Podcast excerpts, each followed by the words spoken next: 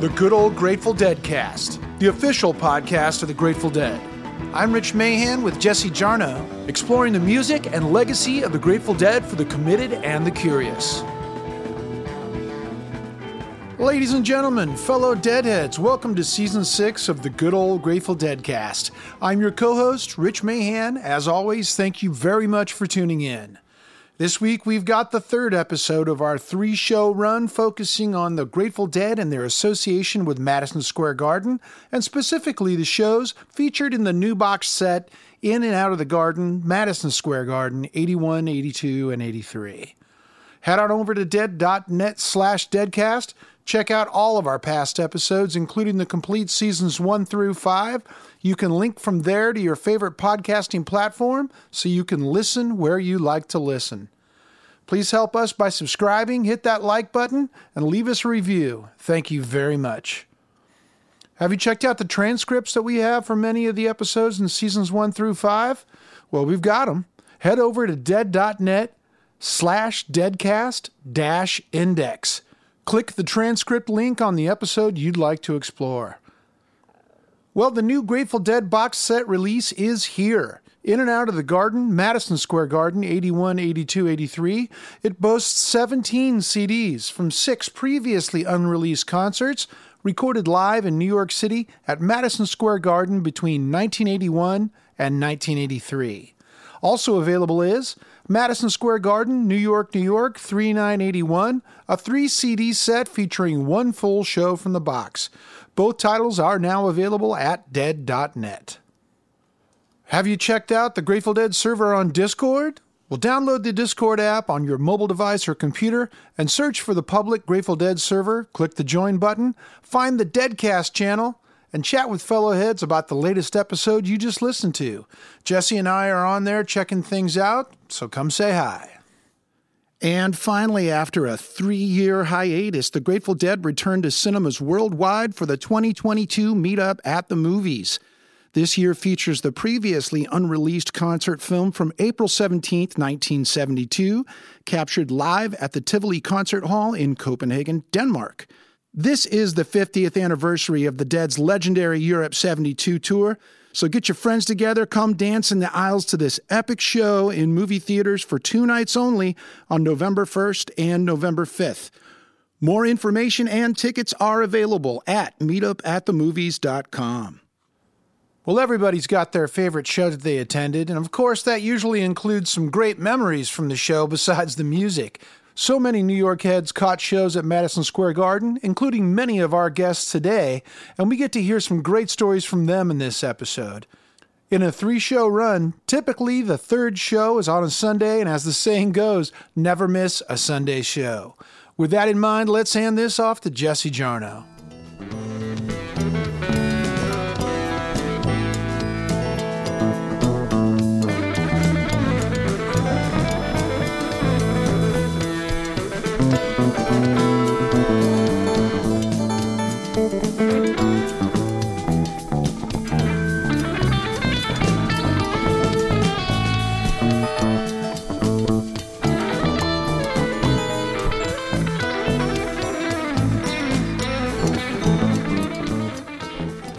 Reiterate a point we made in our last episode. In the early nineteen eighties, by most popular music standards, the Grateful Dead were in the wilderness. nineteen eighty-three is the kind of year that gets fast-forwarded in books and documentaries. No new albums, no cataclysmic busts or breakups. There weren't even any side project albums besides some lovely Mickey Hart drone records. Just four more tours and a few local runs. The Jerry Garcia band kept trucking, of course. Bobby Weir went to Europe twice, once with the Midnights and once without. It's what Deadheads sometimes call a transition year. But they were all transition years.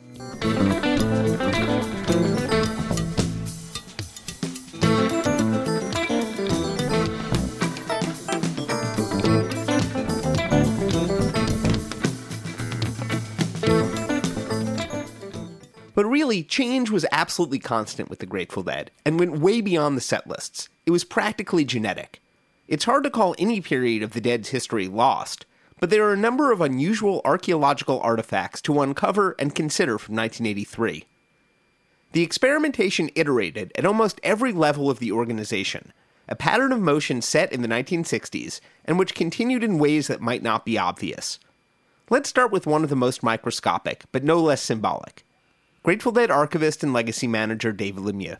The entire garden box was from Cassette Masters. In the fall of nineteen, no, New Year's nineteen eighty-two, the Dead started recording, in addition to analog cassettes, they started recording digitally for the first time.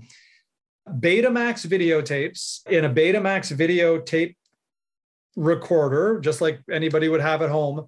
On the video track, there was this system called the F one system, where on the video track of a Betamax tape, you would record digital audio. And then on the analog stereo audio tracks on there, you could also record two more tracks. This is what's known as P C M recording, pulse code modulation. It worked with V H S and Betamax. Naturally, the Dead chose the doomed but higher quality Betamax format.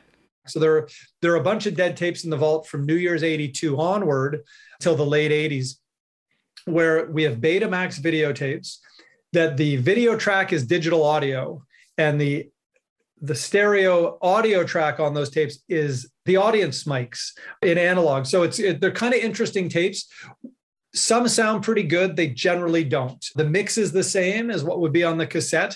They were recording, you know, a split where they'd record a cassette and the, the beta, but they don't sound very robust. They sound thin. There are a tremendous amount of dropouts. Sometimes new tech doesn't quite pan out, but the Dead were on it. Just one of a million tiny changes happening in their world.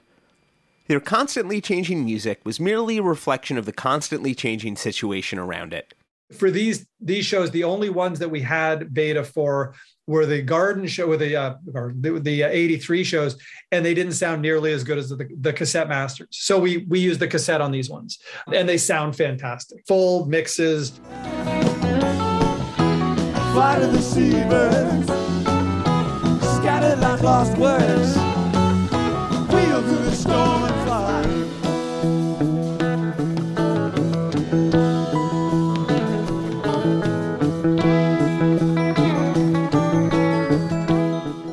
eighty-threes are very full sound, great keyboards on the everything. They're they're great mixes. Um, everything is present where it should be.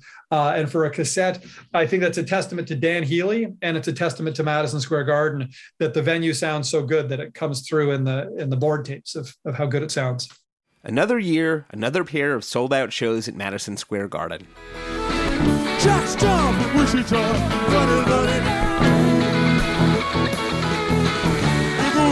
The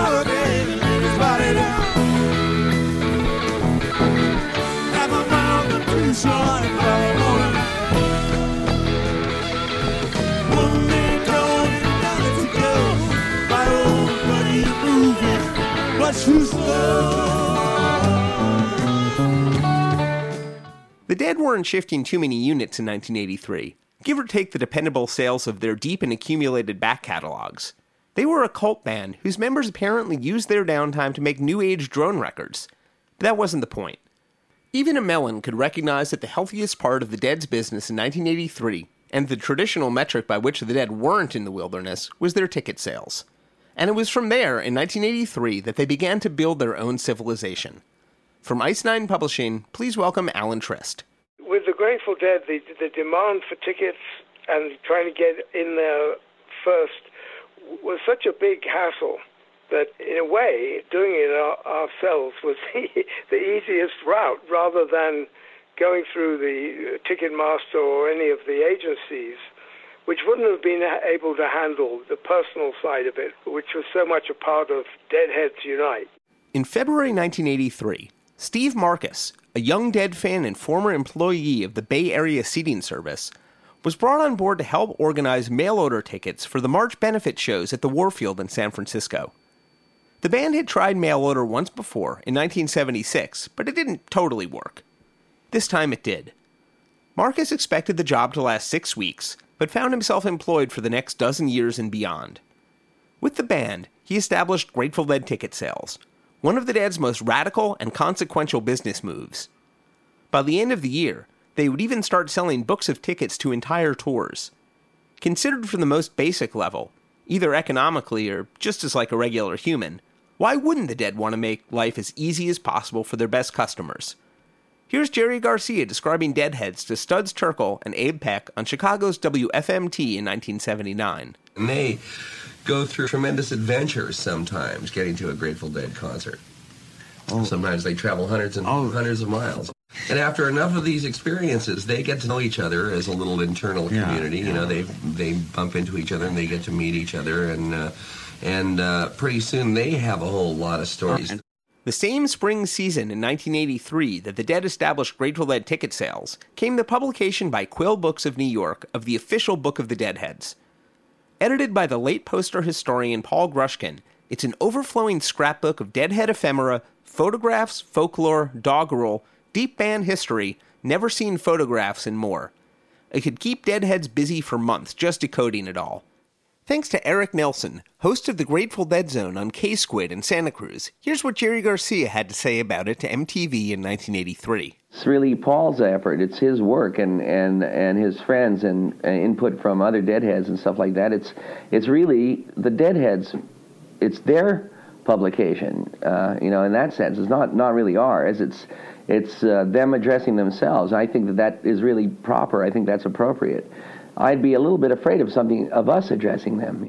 Though the Grateful Dead movie had put the spotlight on Deadheads, like Greg, the dancer in the front row, and newspapers had focused on the fan base, especially after the band's return to the road in nineteen seventy-six, the official book of the Deadheads was the first work that spent time exclusively in the world surrounding the band. I highly recommend it if you can find a used copy somewhere. So does Jerry. It's a great browsing book, yeah. And it also goes right through beginning to end too, pretty well. Mm-hmm. I've done taken it both ways, and, and it's all. I mean, it's just a. It's kind of like a reference book in a way. I, I, it's nice to go back to and just look stuff up in it. One of Garcia's big takeaways from the book was that he could relate pretty well to Deadheads. Our primary thrust is has always been pretty much the same. For some reason, it's it it, it really just has to do with taking your friends along with you. And uh, and and preferring to operate, to function that way, than to choose something more expedient or more efficient or something like that. If it wasn't so accidental and dead-like, the whole thing might sound like a contrived marketing campaign. Authorize a flattering book about how fun it is to be a fan of your band while also organizing a way to more efficiently sell ticket packages? In the long improvisation of the Grateful Dead's business, it was a pretty sweet passage, but it would have been hard to miss. Last episode, we talked about the continued emergence of the Grateful Dead scene, and by nineteen eighty-three, the wilderness was in full summertime bloom. Please welcome back your pal and ours, Eric Schwartz, host of Lone Star Dead on K R O N in Dallas. I was heavily embedded by eighty-three. I saw every single show that year, except the first couple, and I missed New Year's that year because after seeing sixty shows, I was so fun. I couldn't get it together to go to New Year's. I was a senior that year, and I got out of high school that summer. So fall eighty-three, I was able to do without worrying about getting back to high school. It was like Jerry described, you know, he's like, people ask him why people do it. And he's like, you know, I think we're just like the last bit of Wild West you can grab in America right now. You know, I mean, you can print five hundred dollars worth of tape labels and make ten thousand dollars off them, you know. Eric is in no way being metaphorical. I made these in high school printing class with a ballpoint pen. I mean, no, there's nothing digital about them at all. And I used to be able to travel with a metal printing plate and go to Kinko's and print four a page at five cents a page. You know, so they were like a penny a piece. And we were selling them for a dollar a dozen. So I was making my money ten times back. And I probably did make more money than my mom that year. I mean, I don't know what, uh, you know, a single mom's salary was in nineteen eighty-three, but I know I printed up ten thousand tape labels and didn't come home with any. In eight months, I made made and spent ten thousand nineteen eighty-three dollars. And there were, I mean, the, the, there was no shakedown. It, it, to sell these, we would grab a handful, walk up and down the parking lots. And if I talked to a show where there was ten thousand people and talked to two thousand of them, two hundred of them gave me a dollar. And that was a day's pay. Motel six was eighteen dollars. Gas was eighty cents. So we lived like kings. We really did. Last episode, we discussed how the zine scene crystallized in the early nineteen eighties, and by nineteen eighty-three, the D I Y publications around the Dead were flourishing, including the Tour One sheet called Michael, published by Michael Linna. Please welcome back John Leopold. In eighty-two, we had discovered this outfit called Laser Beam Graphic, which had done a picture of the Dead on the front and a, and a list of all the shows from the previous year. So in nineteen eighty-three, we did one, that, and this is how we paid to go to shows. Like Eric Schwartz, John and his twin brother Dave graduated from high school that June and went on summer tour. Dave was the Grateful Dead of penmanship, as he was called. At dead.net slash deadcast, we've posted a link to their online store for PrintNot, where you can still pick up some of Dave's stunning setlist posters. We would have twelve heads in a room saying we would sell our set list pictures. You could sell like one hundred of them a night or something. They only cost a buck. And that would pay for our ticket, our food, our gas, and our portion of the hotel room. We weren't we weren't there trying to like make money. We were just trying to pay for the experience. In eighty-three, we were definitely into, you know, we were part of the community, and handing out stuff for free was happening in lots of different places. Michael was one of those places. So we started handing out these sheets. If you were in New Jersey or Pennsylvania or New York, or you go into a show, you may not know what they played in Las Vegas unless someone showed up with a tape. So these were sheets that we made and handed out.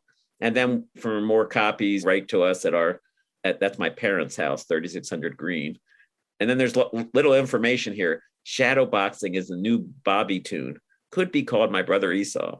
By eighty-three, we we had definitely met Michael. One of the things that I think was interesting about the time period of the early eighties is it's the formation of new ways of community. And so you start seeing, Michael might have been the first that had mimeograph sheets that had set list on it. That was pretty new. Relics magazine didn't put song list in their issues as far as I can remember. So the idea that people were sort of keeping set lists, and then Michael was handing out these stickers. This was part of the way we got to know Michael and then other heads, right? I mean, you would try to find out what was played, and you'd have to meet people, and then you'd start getting phone calls after the shows. And there was a time when we went off to college and we came home, and my dad said, I can't believe it. One of your friends called at one o'clock in the morning to tell us what they played. And I said, oh, we said, really? And he goes, I don't know what was worse, that they called at one o'clock in the morning or that I wrote it all down. eighty-three was when we started looking for Michael stickers and seeing him at every show. Every day after the show, we'd run home and or run to the car and put our put our yeah, put our sticker in our book and, and try to remember the set list. And he started doing the stickers in eighty-three in the newsletters. And from what I remember, he was like funding his tour by refereeing bridge tournaments, like organizing and getting people to pay for registration fees to play bridge professionally or semi-professionally. And it was just his thing to share. He just was like, I'm going to print stickers up for every, and I don't know who Ethan was at all. They all, stickers always said Ethan and Michael. And I don't really know who that was, but it was our goal every show to find Michael, to get a sticker for our tour book and a newsletter, and to see what had happened or what's going to happen. And we knew what was happening because we were there, but just to read about it and, and and see it in print. Michael was part of this ever-growing community of people who were connected, and Michael was a great connector of folks. He had great people skills, and he was deeply committed to the sort of the community. And so as he met people along the way, he would try to link them up, right? And sometimes he would give you stickers to hand out and give you newsletters to hand out. He was just sort of sharing the wealth. And so he told us about this couple in Micronesia, and we would make tapes and we sent them these set list pictures, and we would tell them stories about what was happening at the shows. And they would write us back these really, you know, uh, cool, groovy letters. And it was just like a deadhead uh, pen pal relationship. And then I think I met them at a show. Then there were things like this, this deadhead directory. This is how you found out where the heads were in the town you were going to when you were going to go see the show. Published out of Natick, Massachusetts for a few years starting in nineteen eighty-three, the Deadheads Directory included a polite note that it was not an open invitation for house guests. Eric Schwartz. I was selling shirts for Phil Brown. who, you know, the three top Grateful Dead t-shirt artists that didn't use a single bit of Grateful Dead iconography in their work, but were most, you know, was Mikio, Phil Brown, and Ed Donahue. Although Ed kind of turned a few things into his own design. Chris made, there was uh, Gary Cronin's fifty-eight Grateful Dead songs, the original version before it was one hundred. But he took the little guy with the love light and made a t-shirt with the love light guy. And it was like, everybody was biting each other's work because that, there was nothing digital. It was all just, there's a poster. We'll, we'll take a little piece of that and turn it into a t-shirt. In the twenty-first century, the artifacts of the Grateful Dead parking lot in the early nineteen eighties have an enormous pull. Just check out the prices on eBay. Four decades later, the artists Elijah Funk and Alix Ross of Online Ceramics continue the visual conversation that began across t-shirts in the seventies, and especially the early eighties. Elijah Funk.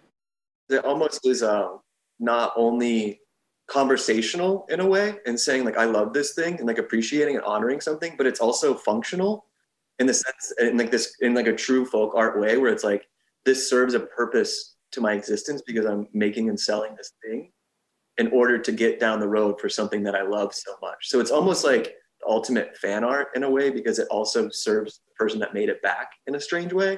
My favorite stuff is obviously designed by someone who doesn't know how to design. And it's like they just they just created this shirt so they could get to the next show. And they had a friend that had a screen print system. And they did their best to make artwork. If you can find a used copy, Rin Tanaka published a wonderful book a number of years ago, the fourth in the My Freedom series, titled nineteen seventies Hippie Fashion and Grateful Dead T-Shirts, which contains a chronological guide to many major parking lot shirts. You won't find Online Ceramics in there, at least until a revised edition comes out. Or a new open source project titled the Deadhead Dress Archive, which aims to document Dead fashion far beyond just t-shirts, and is requesting that people send in their photos. We've posted a link at dead.net slash deadcast. Though both of the Online Ceramics artists came of age in the post-Garcia years, the music continues to speak to them in the present tense. Alix Ross arrived at the Dead through psychedelics. The Dead understood me in a way that other people didn't. Like, it, like the music understood what I was experiencing. And I wasn't around a lot of people. I was tripping alone some of the times. I didn't have like a real community in that world yet. So it was like the Dead was kind of my community, like within psychedelics. And like through that, it like just entran- started to like really seep into my art. Some might argue that the continued presence of psychedelics helps keep the world around the Dead very much active and in the present tense. It's very much alive. You can like go visit your tape collection anytime, and it's nineteen seventy-three, it's nineteen eighty-two. The artwork changes as the time goes on too, because technology is catching up in like whatever way that means, like screen printing technology, computer technology. The early nineties, late eighties stuff like is so sick because people are trying to incorporate computers into the artwork. It takes a turn that like now is visually, it's almost like the MIDI technology in the music. In our Playing Dead episodes, we explored how the Dead's music became a springboard for musicians, in large part because it encouraged constant change. Online Ceramics and others do the same with the Dead's iconography. It never feels like I'm holding reverence to something from the past.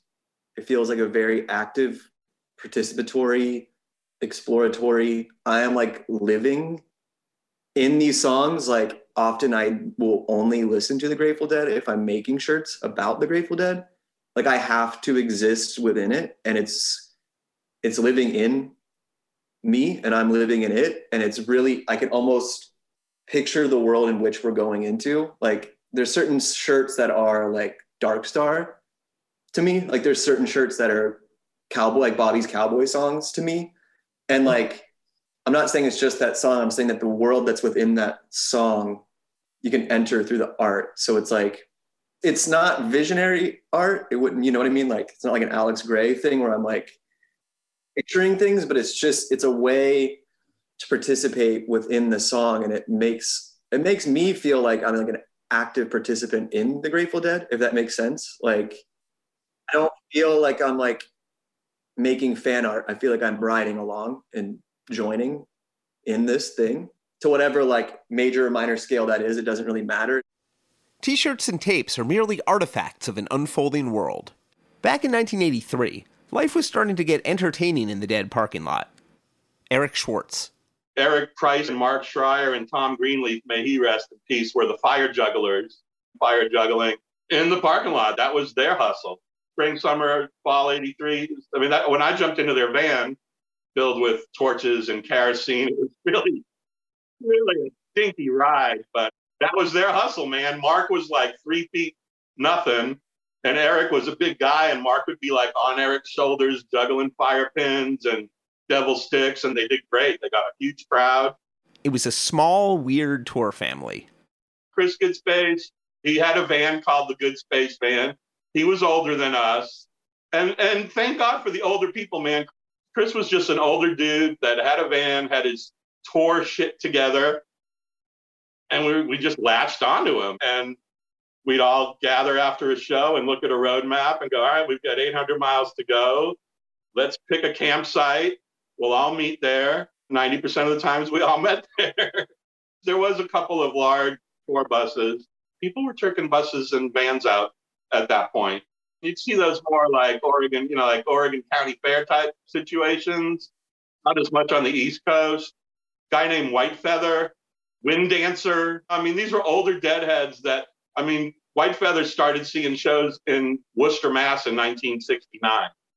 And by nineteen eighty-three, he'd already had a hundred or two under his belt, at least, several hundred.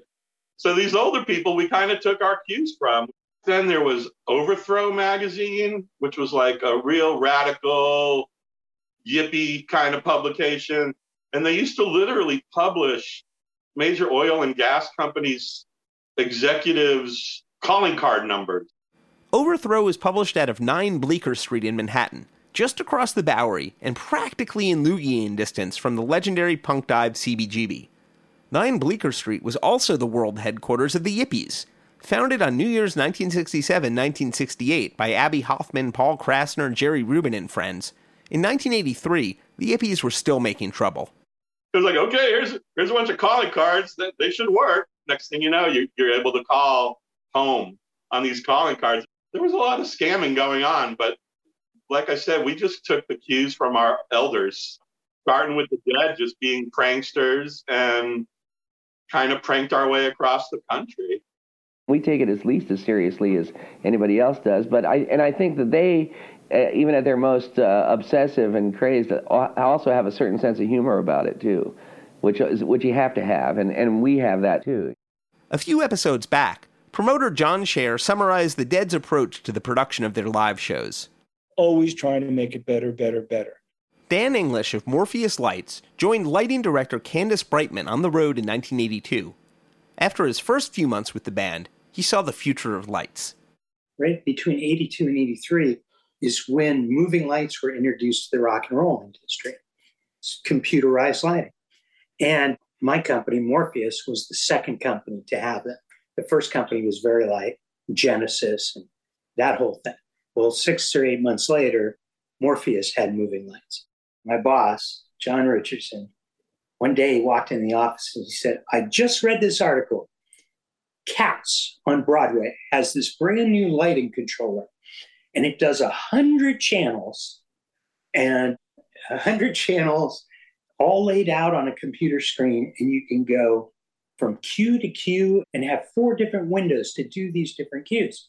So if we just line up the lights for this channel's pan and this channel's tilt and this channel's this color, and I think each light had like ten functions, then we could do these separate separate lights with one hundred channels of control. Now, some lights, there are lights that have more than one hundred channels of control now. But that was enough to get the thing rolling. And one of the first shows that my boss did was Devo. So they played at the Sacramento Memorial Auditorium, and Candace and I went to see them. And she saw that, and she her mind was blown. And she was like, we have got to have this. Now, I don't know what we're going to do with them, but we've got to have it. I'd been doing a few shows here and there because the schedule, the Dead touring schedule, wasn't that taxing. So it wasn't like I was busy all the time. So I was out doing other shows for Morpheus. I did Paul Anka and even worked on the set up for Barry Manilow and things like that. And so I got the hang of running the moving lights. So I brought the moving lights to the Grateful Dead. And the first show with the moving lights was the Warfield Theater in nineteen eighty-three. The first run, we took thirteen moving lights out. And, you know, if ten or twelve, ten or eleven of them worked at the end of the show, we were like, wow, what a successful night. It was surely one of the first computers to appear regularly at a rock and roll sound and light board. One of those really early computer, the monitor was built in, had some keyboard, had a had a keyboard that was mostly numeric, but it was specifically built to do lighting. And it was made, Kliegel Brothers made it. They aren't even in business.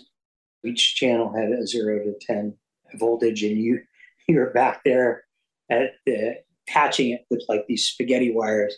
Like picture the old telephone where you patched the wire to get the thing. So yeah, we used to patch up all these huge boxes.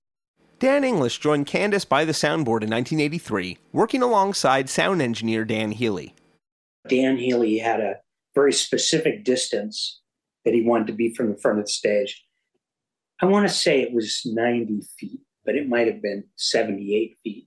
Something like that, but it was something they measured every day. They put the, the soundboard, and Candace was right next to him, right on the left of him, right in the center of the arena. And then later, when we added a little station for me, I kind of sidecar to her left. The system required programming for every show. You focused them during the day, and you made all these cues, and then you could replicate them. And Candace and I had sort of a numbering system, and different different looks for different things, and then uh, different fly-outs, stuff like that. Every day you had to update the focusing, and I kind of came up with a little system where you could focus a few different places, and then you could compile that, and you could sit out there at the machine and compile it all into the rest of your show. And since, of course, all that's been streamlined, it didn't take much for Dan to become a fan of the music. It was really great because as I learned the music, which was not, not especially easy, but as I learned how to do lighting under Candace's tutelage and the things that she wanted to see and how, how we did it, I got to operate the, the moving lights that were, were around on the back. So they had a particular look and, and then feel to them as they moved. Whereas she was doing all the other accents and different things and some wide audience flashes. And then later on, we both had our own moving lights, and hers were going out in the audience, doing all these things, and mine were on stage hitting cues. Of course, there was no set list. So Candace and I had uh, little headsets, and we were talking to each other, even though we were next to each other, just because of how loud everything was. We would talk on headsets, and she was really good at knowing what song was coming up next or what she thought might come up, or identifying it once it actually, someone started playing the licks of a song. She's like, oh, that's going to be trucking. And so then we sort of had some parameters on how it was going to go. Out in the crowd, Deadheads were doing their own tech experiments. In eighty-three, after lugging his home stereo on tour a few times, Charlie Miller officially became a taper. When I was doing the spring tour in eighty-three, my mom gave me her, her credit card with a note authorizing me to, to use it. And she said, this is in case of an emergency. And I came home and said, I had an emergency. I had to buy a D six and batteries and tapes.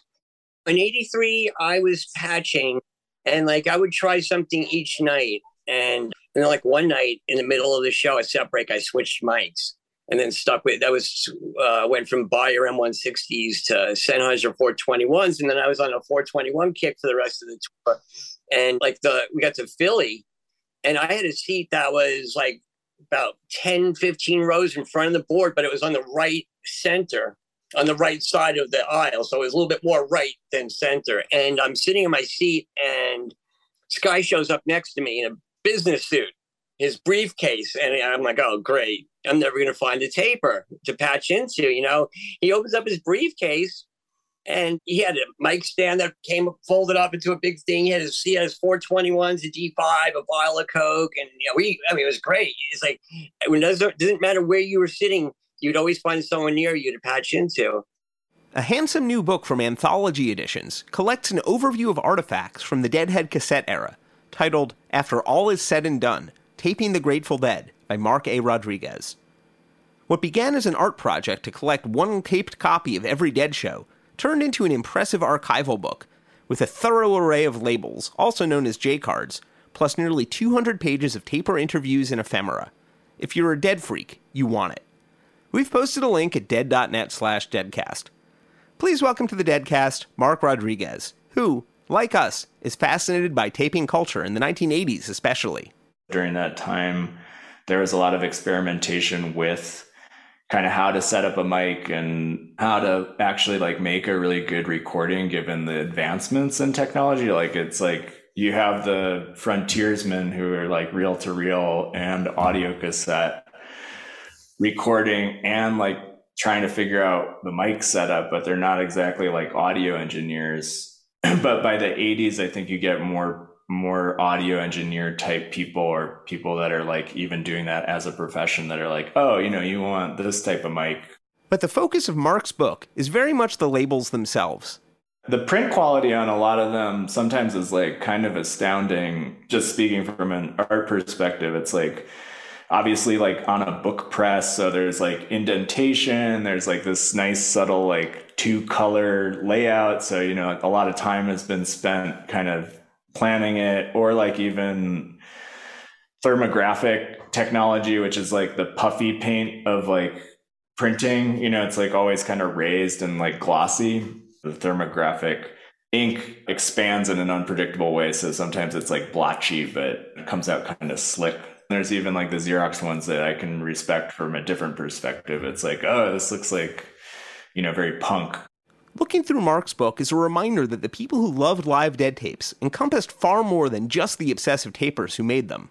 There's different types of J-cards, right? And there's different types of recordings. So, and there's different types of Deadheads. So, A, I met a bunch of different types of Deadheads. There's like really sloppy, like probably crusty, kind of drugged out people that didn't have real archival organization or collecting organization to their bloodstream, let's say. And like, not that they're bad people for that. It's just like, it wasn't that, it wasn't as important to like keep everything clean and organized. And then you have like the opposite side of the spectrum, which is like someone who's like deep into audio and like what the source is and where they're getting it. And maybe they also started collecting in the seventies. So like their collection is a little bit more precious and like curated, let's say. You know, what I found out was like the more boring the J card is and like the more straightforward the information is notated on the J card, probably the better the recording is, actually. There were a lot of Dead scenes by nineteen eighty-three, from the committed to the curious, as they say. There was the scene surrounding the band, there was the scene of tourheads, and there were local pockets of Deadheads. Today, Lee Greenfeld is going to be our avatar for a particular and fascinating generation of New York Dead freaks. Several generations, actually.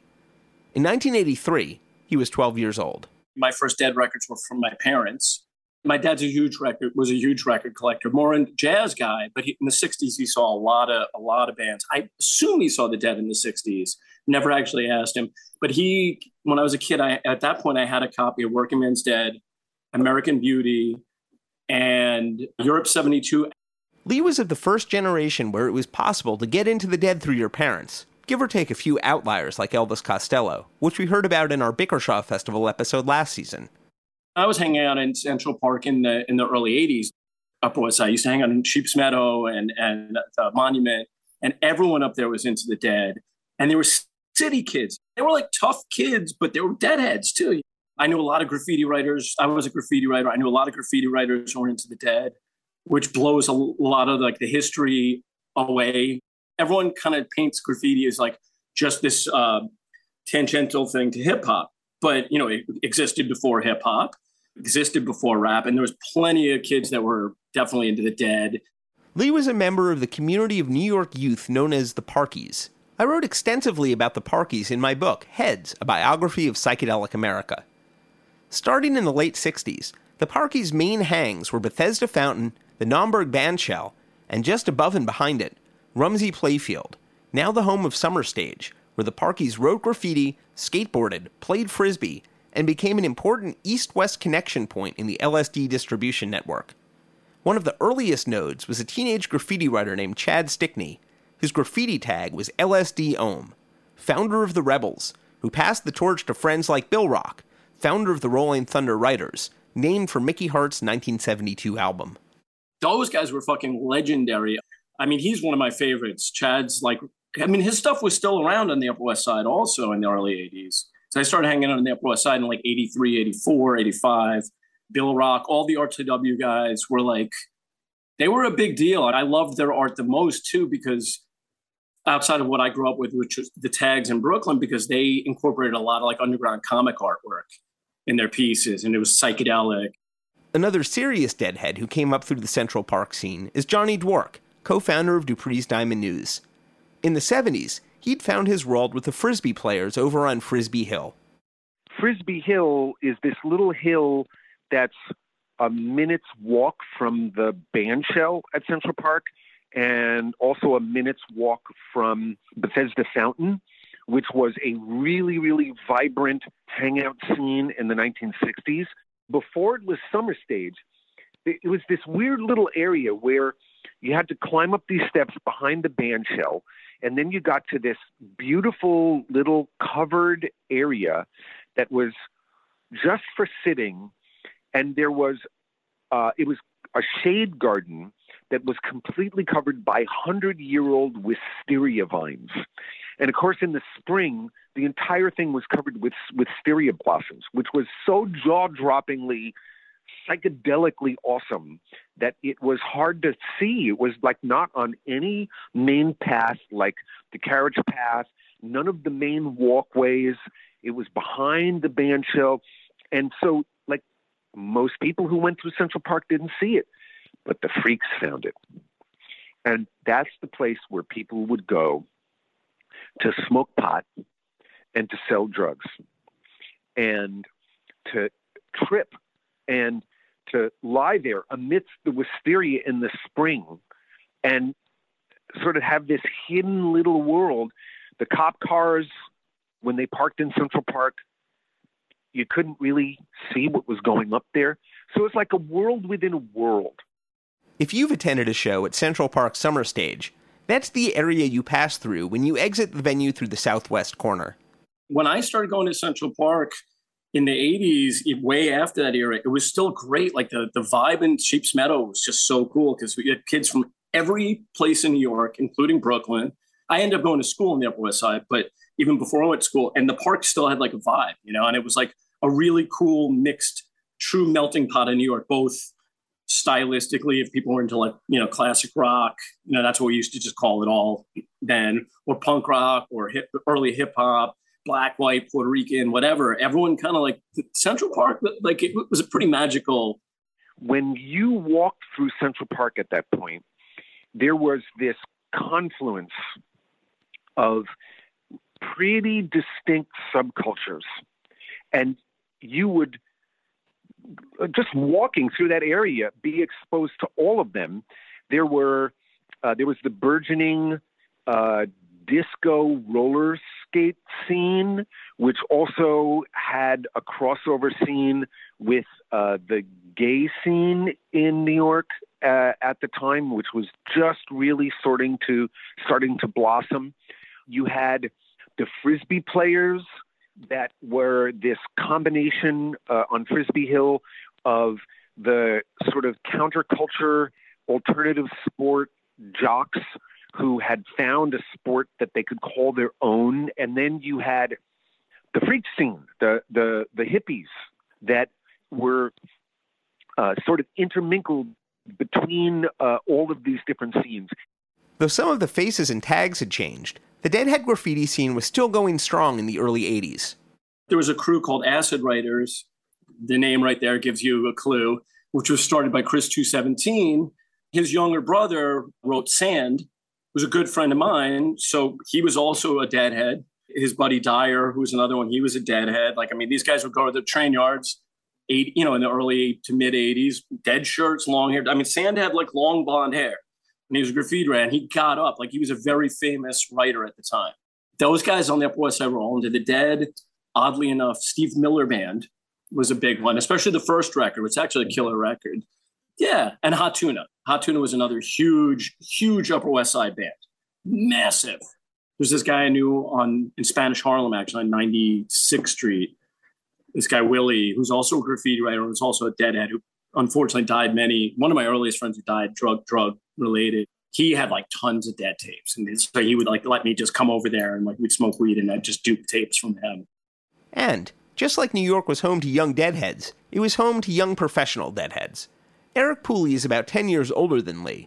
At the time of the March nineteen eighty-one episodes, he'd just graduated from college, and in nineteen eighty-three, he'd moved to New York and gotten a pretty perfect entry-level gig in New York media.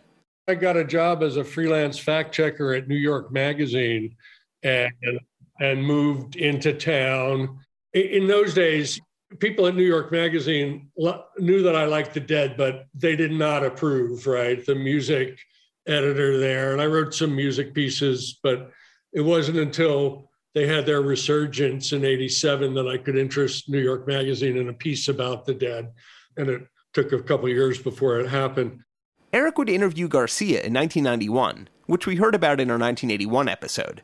He made it to the first night of the Garden in nineteen eighty-three.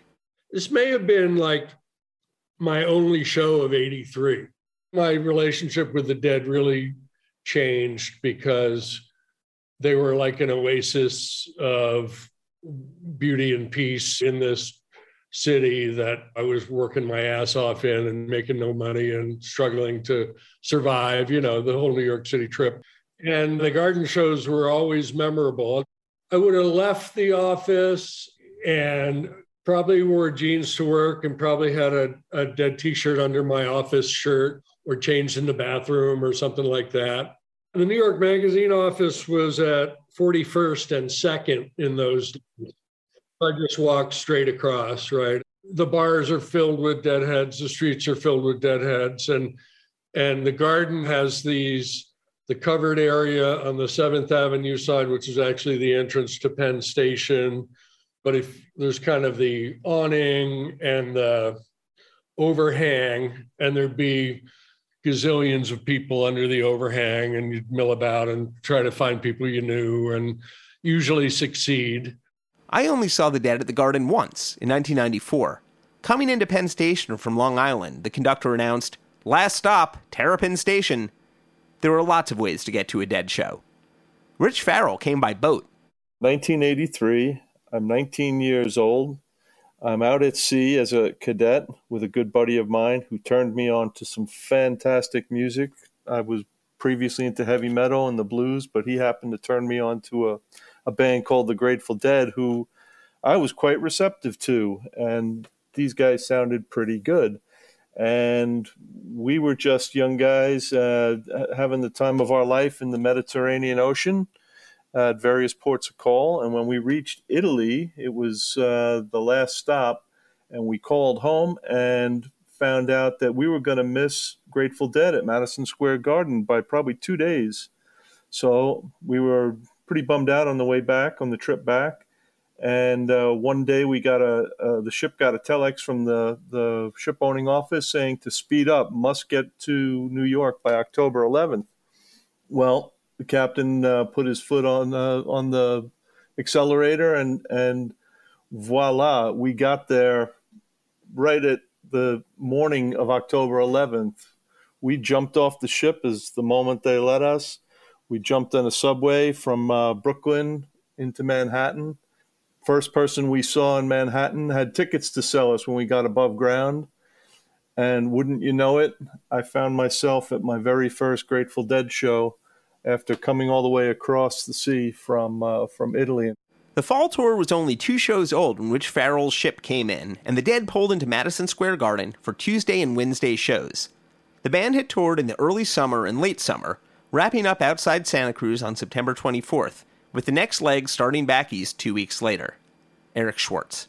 Richmond and Greensboro was the opening of Fall Tour, October eighth and ninth. John and Dave Leopold were ostensibly college freshmen. The fall of eighty-three, we started college. And it was funny, before we went to college, my father sat us down and he goes, boys, you're going to college. You're not going on tour. You're supposed to go to classes. You're not supposed to go to Grateful Dead shows. So I'm counting on you. And we did all right. We went to both the college and shows. So Dave went to a few more. It was during his brief period where he was a taper. And I think that the Madison Square Garden show may have been the only East Coast show that I ever went to without him. He didn't make it. He he had gone to Richmond and Greensboro, and he went to Hartford. Dave Leopold surely reported the following news to his brother that night. Eric Schwartz was an ear witness. In Greensboro, there was a rustle in the parking lot. They're sound checking Saint Stephen. So we all just tore ass to the back of the venue so we could hear them sound checking Saint Stephen. Dan English from Morpheus Lights. They did sound check every so often, but I mean, certainly not regularly. I would say it was a very rare circumstance that I remember. If you were in the know, you were in the know. In the new In and Out of the Garden box, you can see some of Larry Price's handwritten set lists. His Deadhead mentor, Teddy, pulled him aside on the way into the show. I remember walking into the show, and Teddy goes, just wait. Wait till what you... And he, he, he predicted it. And so for me, the energy for that particular show was was palpable. It, it was it was crackling. I don't know if that was Teddy just telling us youngster to get excited for another show, you know. Because Teddy's favorite line was, leave your expectations at the door. He said that his whole life about shows. You're going to get what you're going to get. But this is one of the few times he said, watch what you're going to get tonight. Teddy also helped in the distribution of set lists. He worked for, oh man, maybe City or Chase, decent level position where they had access to computers that would print back then, which was sort of rare in eighty-three. And, and Teddy would come out, and each day the print would get smaller and smaller with the set list from the night before. And he would hand, like, you know, come with a whack of a hundred of them. And so that's how he spent his day at work. There's no way to do the math, but for every committed head like Teddy or Eric Schwartz or John and Dave Leopold, there were young freaks seeing their first shows. Lee Greenfeld.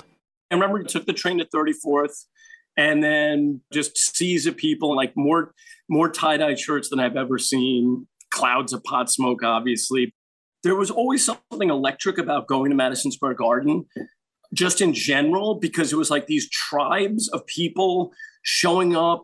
And and it was Madison Square Garden, you know, taking the train to the city and seeing all of the people for whatever show it would be, the Dead in particular, just like hordes of people. And like just that experience stays with you.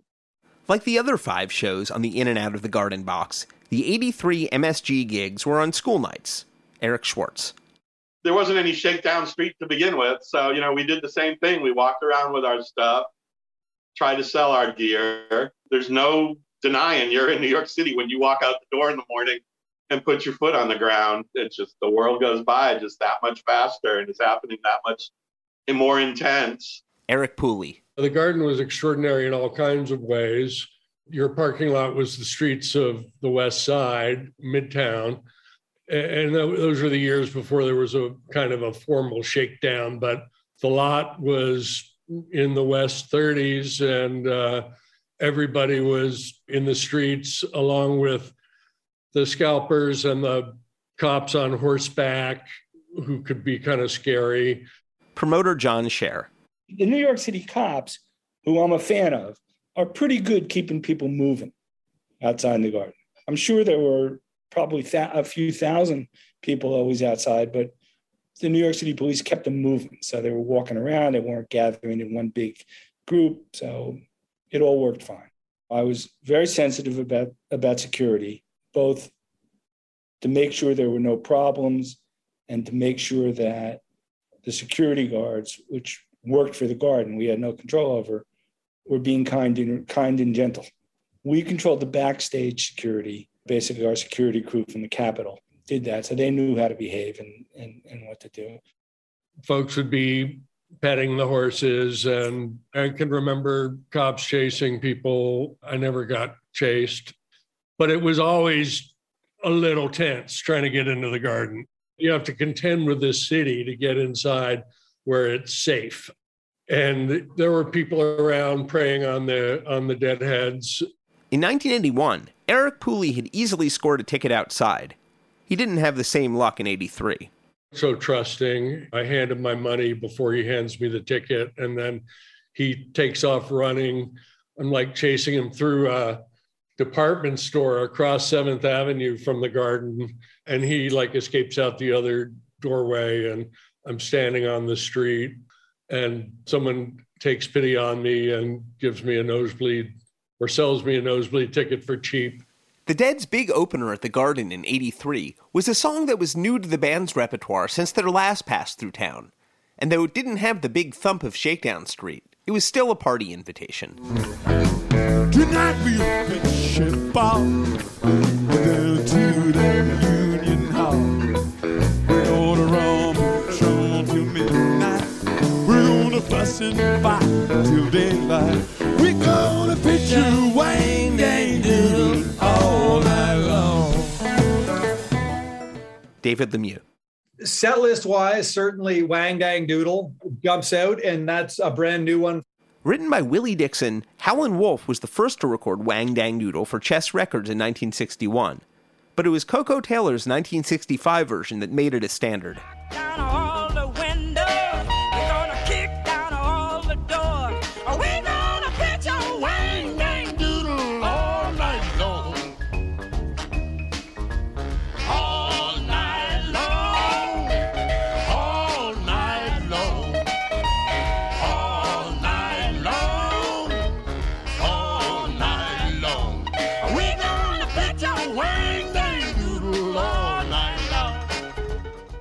The Dead had soundchecked Wang Dang Doodle as far back as nineteen seventy-three, and Weir sang a verse in the middle of Satisfaction once.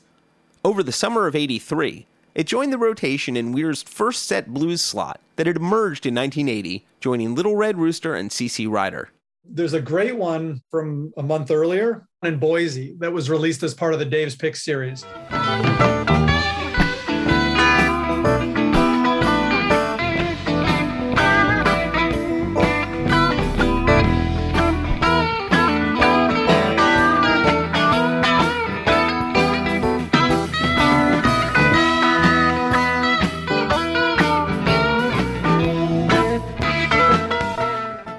Lee Greenfeld. I ended up going to the Dead with my pa- with my mom and my uncle. That's who took me, because I would have been twelve.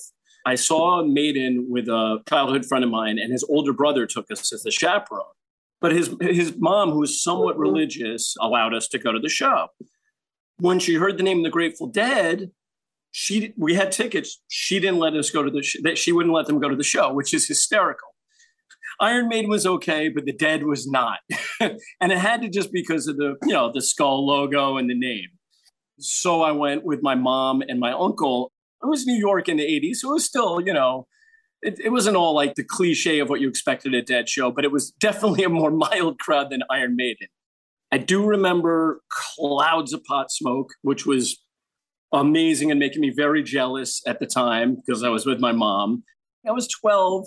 It was pre all my, I mean, I was smoking pot at twelve, but I, I wasn't like smoking pot when, with my folk, with my mom there. I remember the dancing. I don't remember where I sat, but pretty far back. And the dancing was pretty incredible and very like, you know, I was a city kid. I was like a Brooklyn kid, but I, but I also was obsessed with like sixties counterculture stuff, but I wasn't a hippie kid. It was just kind of like, I almost watched the people more than the show. Probably my seats weren't great either. So that kind of helped. The core of the first set was made of songs from the nineteen seventy-one to nineteen seventy-two era of the band, including the always special Bird Song. Sleep in the stars. Don't you cry. Dry your eyes on the wind. La, la, la.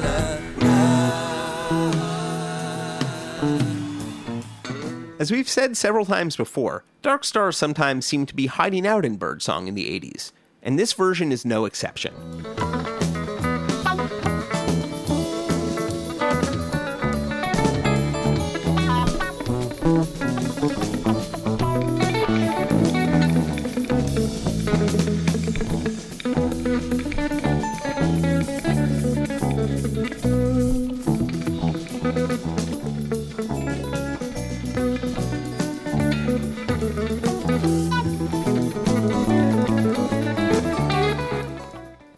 course of the two nights at the Garden in nineteen eighty-three, the band played five new, or newish songs, yet unrecorded. A few they played last time through, but not all. The new songs, the Day Jobs and Touch of Grays and West L A's and Throwing Stones, they're very much more developed in eighty-three. I'm a huge, huge Throwing Stones fan. And Touch of Grey, same thing, where the song stru- structure didn't change very much over the next few years, but the tempo did. It was a lot peppier. It was more, almost day jobby in terms of its peppiness. But I do feel that those songs adding to the repertoire. And then just a few months later in the spring of eighty-three, they're adding Hell in a Bucket and My Brother Esau, which became a huge part of the next few years, at least. Hell in a Bucket, till today, they still play it all the time. Your imagination, champagne food, for a taste of your elegant pride. Maybe going to hell in a bucket, babe. I'm enjoying the ride. At least I'm enjoying the ride. Hey! At least I'm enjoying the ride. Bobby's definitely enjoying the ride. Written by Weir with lyricist John Perry Barlow, Hell in a Bucket was an instant Weir power move. Destined for In the Dark and an M T V video, co-starring Weir and a duck with a leather cock ring around its neck. While arching our eyebrows in a John Belushi manner about the sexual politics of the song, it's got some pretty sick put-downs for the narcissistic eighties. You analyze me, tend to despise me, and you laugh when I stumble and fall. There may come a day I will dance on your grave. If unable to dance, I will crawl across it. If unable to dance, I'll still crawl across it. Unable to dance, I'll crawl. Like the other new songs, Hell in a Bucket would marinate for a few years before In the Dark.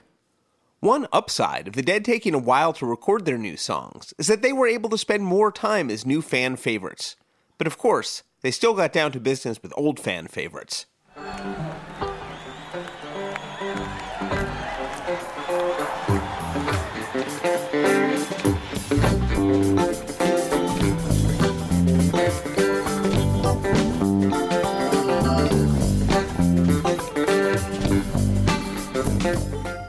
Dan English of Morpheus Lights.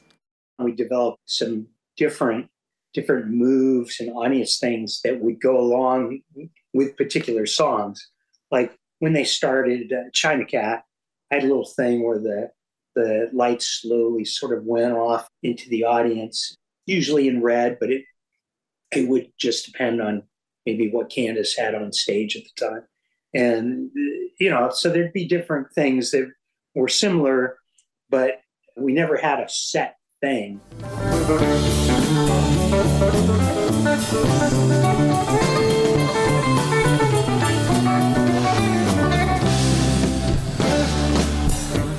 We put colors on the vine, in the river crying, Leonardo words from our silk trombone. Rain, silent bell, beneath a shower of pearls in the Palace of the Queen. I can remember thinking that the China Rider didn't touch the one I'd seen two years before, but it was still awesome to hear it. The jamming out of I Need a Miracle and the jam out of Bertha into China Doll, those are all really well played. It was a really strong series of high energy, excellent Grateful Dead tunes culminating in a really gorgeous China Doll. It was unusual, first, for Bertha to appear in a second set jam slot, and second, to actually grow a jam. This is a pretty odd and cool moment. The song comes to an almost complete end, but Garcia opens a new thread, starts to pull on it, and everybody jumps right in.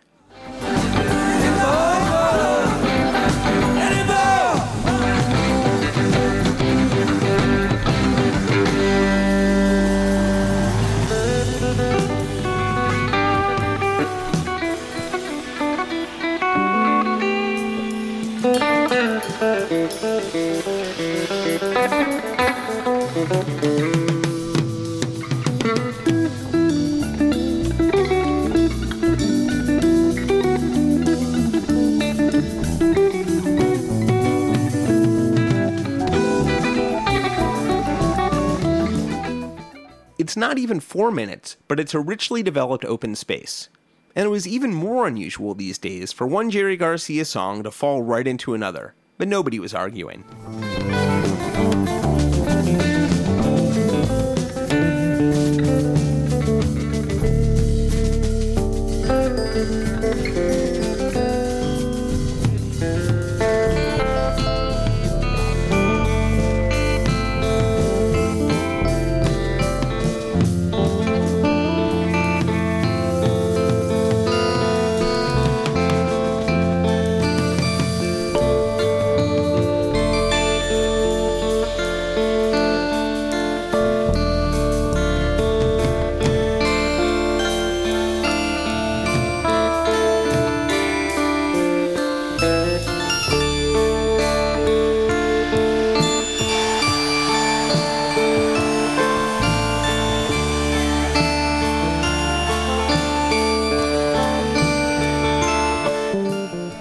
What a great transition.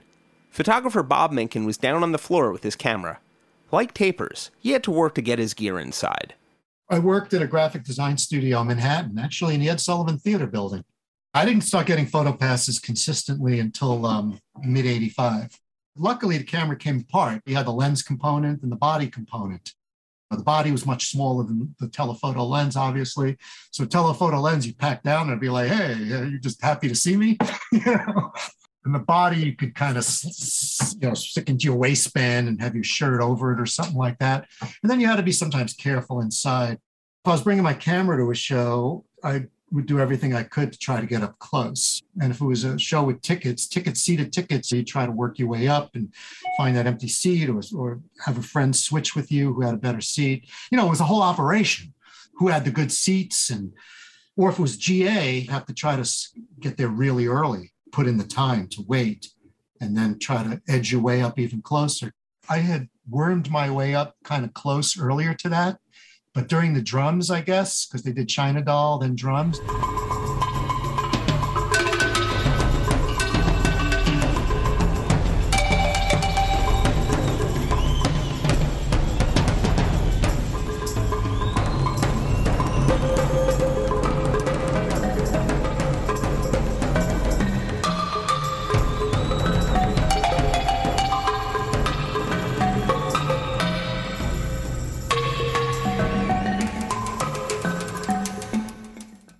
Hart had cycled some new instruments through the arsenal that year, including what I think might be a balafone in the section we just heard. Both the drums and space segments had expanded to luxurious lengths in nineteen eighty-three, the whole sequence lasting over twenty minutes on Mini Night, including both at the Garden. If you know what's coming next, you can hear intimations of it throughout the night's late space Garcia log.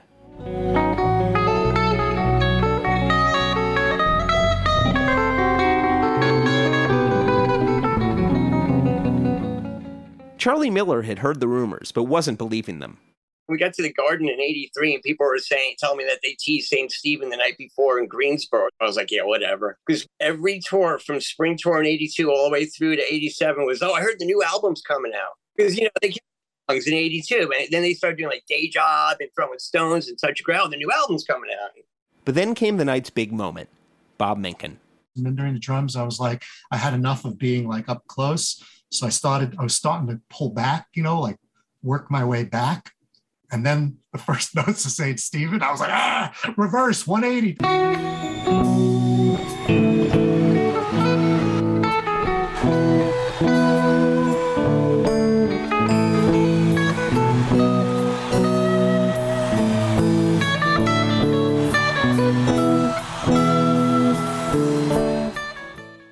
Debuted in nineteen sixty-eight, and instantly one of the Dead's most beloved songs, Saint Stephen dropped from the band's repertoire in nineteen seventy-one, returned in nineteen seventy-six, and disappeared again in January nineteen seventy-nine, the day after the band's Garden debut. It was just short of five years since the last version. We certainly don't have any definitive answer as to why the Dead brought Saint Stephen back when they did, whatever your dentist's dealer might have said. It could just be because they were playing the Garden, and there's pretty much a reference to it right there in the first line of the song. Saint Stephen with the road, in and out of the garden he goes, country garden in the wind and the rain, wherever he goes the people all complain.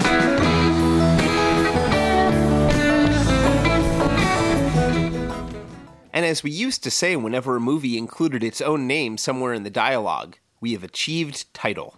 Nothing beats those first notes of a breakout, you know? And then you always feel so good you were at a breakout. So my notes for that say ten eleven eighty-three next to it, Saint Stephen exclamation point. And the place just blew up when Saint Stephen started. I mean, it was just, I mean, you can hear it on the tapes, but when you feel that wind going by the hairs on the back of your neck because the crowd has collectively gone, wow, you know, just, there was nothing like it. It was incredible. The crowd noise at the beginning of Saint Stephen was unbelievable. It definitely drowned out the band for a while. And it was joyous. It was fun. Did it down or did it shine? Dances of many in the Mayan mind. Talk about your penny, talk about your youth. One man gathers what another man spills. Dean Heiser. From the first note, the fans went bonkers and raised the roof and energy level on the Garden to which I've never experienced it since. I remember sitting next to a guy, he was about six foot five, two hundred sixty pounds. When they played Saint Stephen, he was bawling like a baby and he made sure he hugged everybody in the row. He was exhilarated. Dan English of Morpheus Lights. That first year that I was doing Moving Lights was the year that they played Saint, first Saint Stephen in a while at the Madison Square Garden. So when they started going into it, I said, oh, what's this? You know, Candace says, oh my God, it's Saint Stephen. And then the crowd, the roar of the crowd was overwhelming. It was, it was it just, just sent tingles through. It was so loud, like a jet engine. That's what it sounded like. Unfortunately, I, I didn't do as good a job lighting Saint Stephen then as I do now. Let's rewind and let Jim Wise's audience tape capture that incredible rush from the beginning of the song. Imagine Dan and Candace trying to communicate through their headsets under this.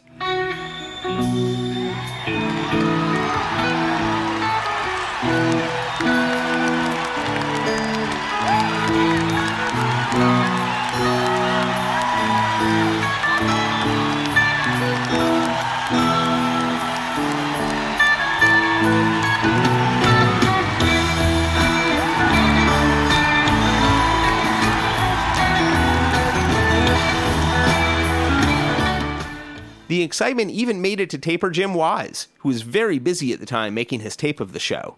In eighty-three, I was probably more back at the board and on a stand, and those were different mics, and only for one night. I don't know why. This was the most important thing to me at the time, just going to these shows and making the recordings was everything. My entire life revolved around it for quite a while. It was just really, really all-encompassing. Getting that, uh, I didn't, I didn't even get to enjoy the show until I got got home and started listening to it. Except for something like, oh Jesus Christ, they're playing Saint Stephen. Uh, but other than that, I was just, you know, busy in my own la la land of taping to really be uh, in the here and now of enjoying the show. All I can remember about that show is the brightness and the vibrancy of it and the incredible excitement of the fact that they were playing Saint Stephen in New York City. Anything that they would do in New York and at the Garden had a little bit of an extra zest and an extra boost to it. Saint Stephen will remain all in lives he shall regain. So long, he's got to call it in home. It was just, it was a powerful, powerful version. And if I had to list moments, great moments of Grateful Dead in my life, that was certainly one of them. It was anticipated and appreciated by everybody. We just couldn't believe it. Oh.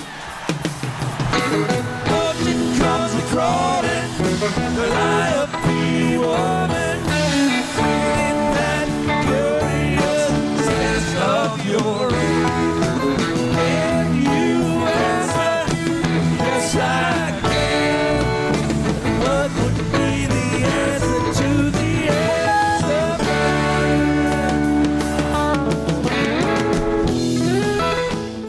didn't go into the eleven, but Saint Stephen was back. Jim Wise's tapes would circulate quickly, but not as quickly as the news. Out west, phones started ringing. Mary Eisenhart was a Bay Area head. It was during the, when the Dinosaurs were playing. Uh-huh. And they had, they were playing a show at Wolfgang's. And at the set break, we were all down in the basement on the payphones because on the East Coast, they had just brought Saint Stephen out of mothballs. And, and, and, and, and there were people, this is all pre-cell phone, pre-anything. And we're like, they played what? Yeah. You know, but that's how it was. I mean, yeah. People on the East Coast called you at a payphone in the basement of Wolfgang's yeah, to tell great. you that they were playing Saint Stephen. Corey Arnold is the proprietor of the site's Lost Live Dead, Hooterolin, and other projects. I started dating my wife in spring eighty-three. Not very many people knew. I mean, my family knew and my friends knew, but it wasn't it was a big thing. And she knew I liked the Grateful Dead, but didn't really approve, but whatever. And we're at her house, and I was still at the level where, other than like maybe my sister, nobody has my girlfriend's phone number, right?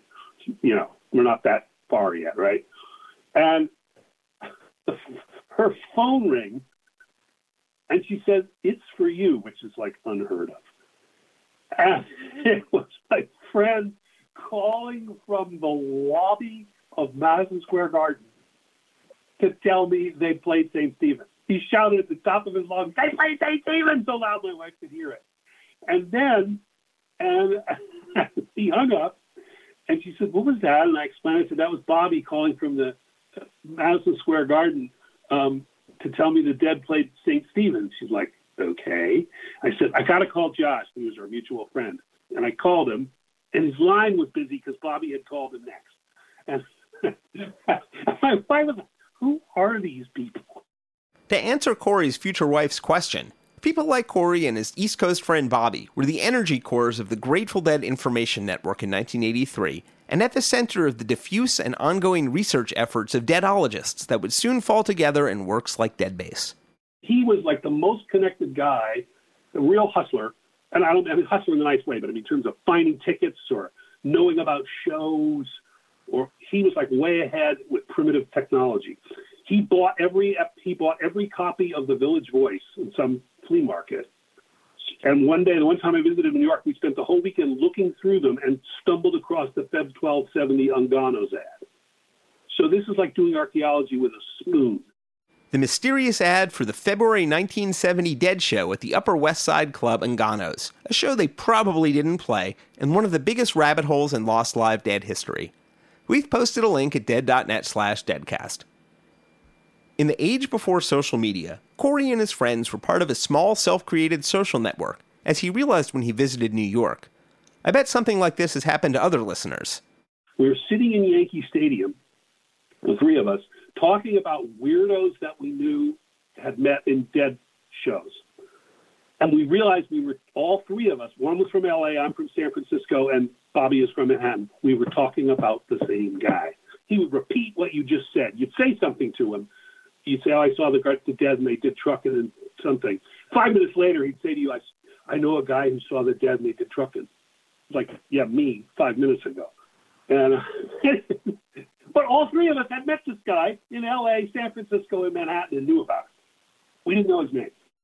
Saint Stephen would only be back briefly. One version a few days later in Hartford, another on Halloween back home in San Rafael, and then gone for good. Rumors of the song's return circulated all the way through nineteen ninety-five. Information exchange and information hunting were just as important to the Dead world as tapes, hoping to see that elusive song on the set list. David Lemieux. There were tapers. There were the people who were like set list freaks who wrote down everything.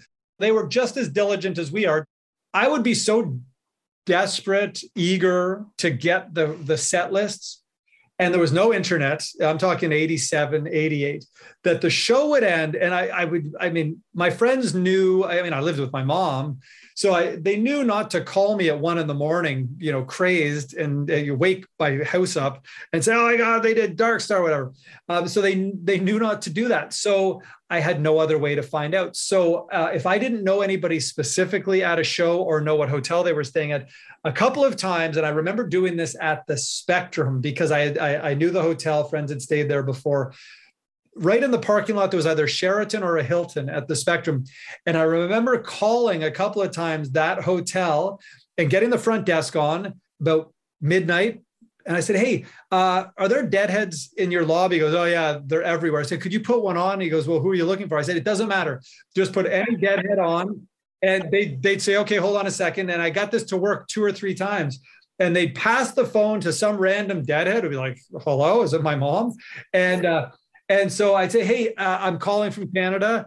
And I, can you tell me what they played tonight? And a couple of, well, I know one time in particular, I got the full set list and I got a little review. Oh, they opened with this great, you know, Bertha Greatest or whatever it was. And then sometimes like, yeah, man, I was, I think they had China Rider. So there was a little more vague, but to me, at least it was something. And now, I mean, well, now I'd be watching it live on, on the Nugs uh, live stream. Eric Schwartz. It wasn't uncommon to see a payphone off the hook, you know, where people would just call their friends and let them listen to the hallway, you know, but it, it, it wasn't uncommon at all, especially with those calling cards. I had a friend at the Garden in eighty-eight when they did the, the two week run, culminating with the Rainforest show. A friend of mine, Pat Crosley, somehow, I have no idea how he did this, but he went to the the, the two weeks of shows with no tickets, got into every show, but he somehow got his way into a private box at the Garden, one of the like the, the V I P boxes. And he, I'll never forget this. He did call my house about ten at night. I don't remember what show it was. They did Morning Dew twice in that run, I think. It was the second one. And he called from the private box and then let the phone hang off the balcony of the private box. And it just, I mean, we talk about bad audience tapes from, you know, nineteen seventy-one, whatever. I have never heard audio quality so bad. I could just make out what song it was. And the thought occurred to me for a split second to run and get something to record this through the telephone.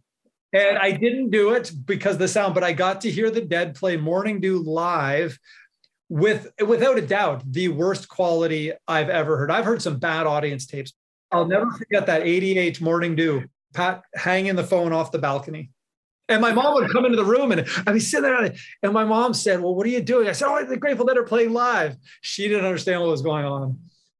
Anyway, the point we're getting at here is that, dude, they totally played Saint Stephen. Bob Minkin. ten eleven eighty-three possibly has my favorite version of Throwing Stones in that one, which, you know, everybody talks about Saint Stephen, of course, but that Throwing Stones, man, they were still probably all coming off the Saint Stephen high.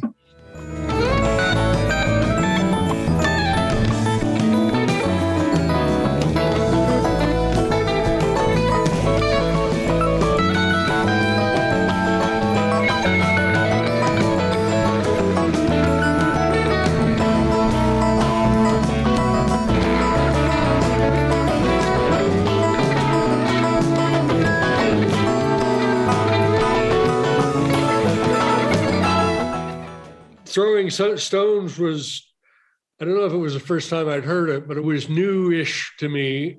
And it was before they had settled on the very Samson-like instrument break, right? They didn't didn't have that Samson and Delilah, Delilah-like Jerry part, which which I felt like I saw at every Grateful Dead concert for the rest of my life, you know. Um, but I remember I remember liking the, it was kind of a crescendoing jam.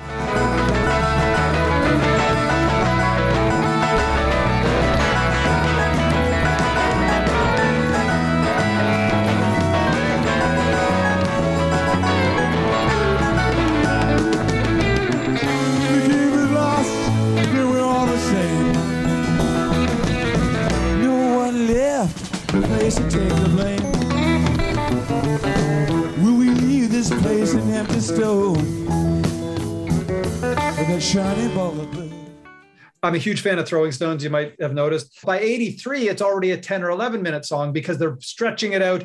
They're realizing where they can jam, the vocal power at the end. On the way out, somebody talking about the, the Stephen, everybody was talking about the Stephen breakout. And I said, you know, that Throwing Stones was pretty good too. And they looked at me like I was a little crazy. Eric Schwartz. We might have stayed on Long Island because there was that faction. I can't imagine we got a hotel in the city. So I'm sure we we stayed at a local Long Island head's house. I'm almost positive. The new lighting crew had recently updated their quarters, as Dan English remembers.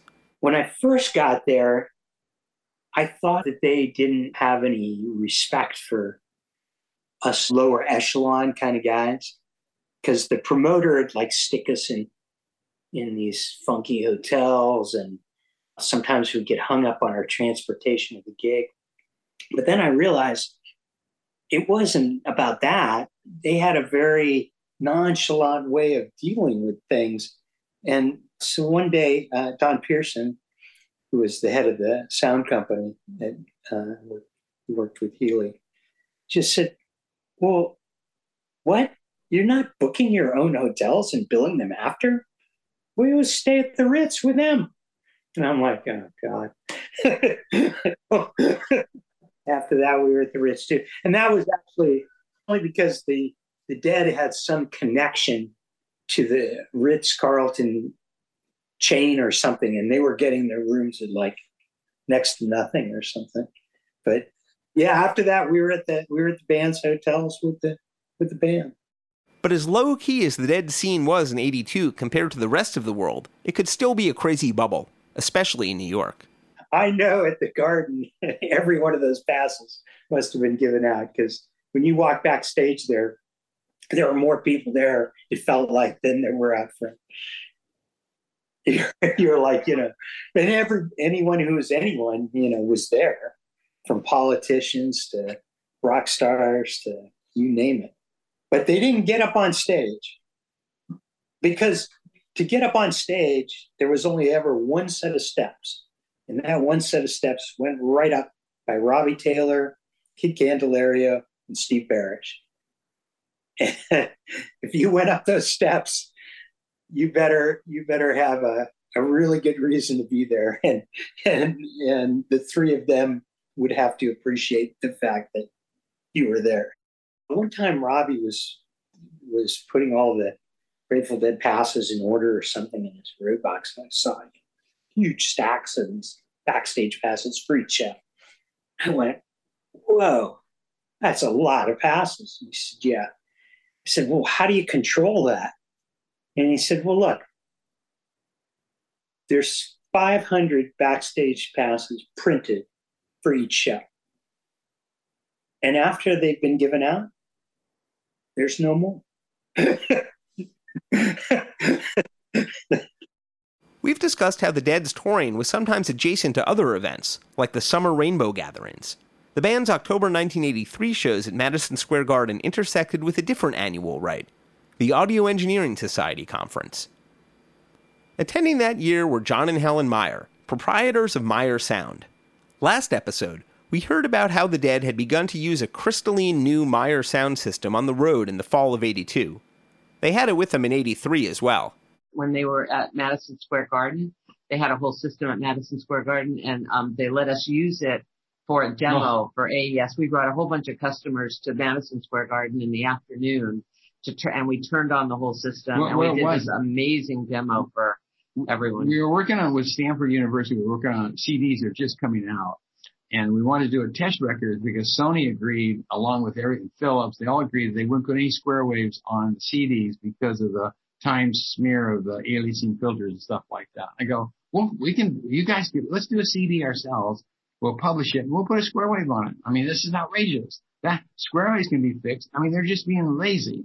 You know, I mean, because, you know, it's like, you know, so we'll put a square wave on it. We'll put some noises. We'll make it. But what I'd like to do is record something that goes very, very, very quiet, and build it up to say, uh, and they, and we talked about, and they decided what they would do is they would do a cricket field that's near an airport.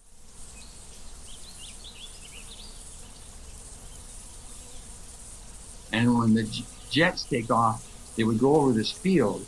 And so what happens in this recording, it takes about ten minutes, is it starts out with this little cricket sound.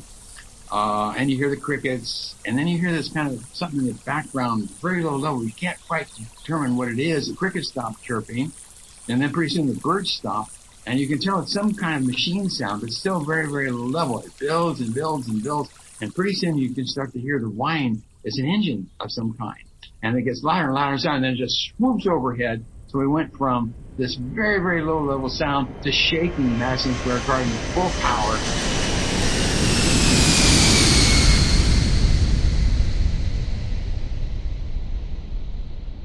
Everyone shocked when the whole thing went over, the, the sound went over their head. And I said, this is what digital can bring us if it's done well. I mean, it is, this is, you cannot do this analog. And that was Dan Healy who gave us the permission to do that.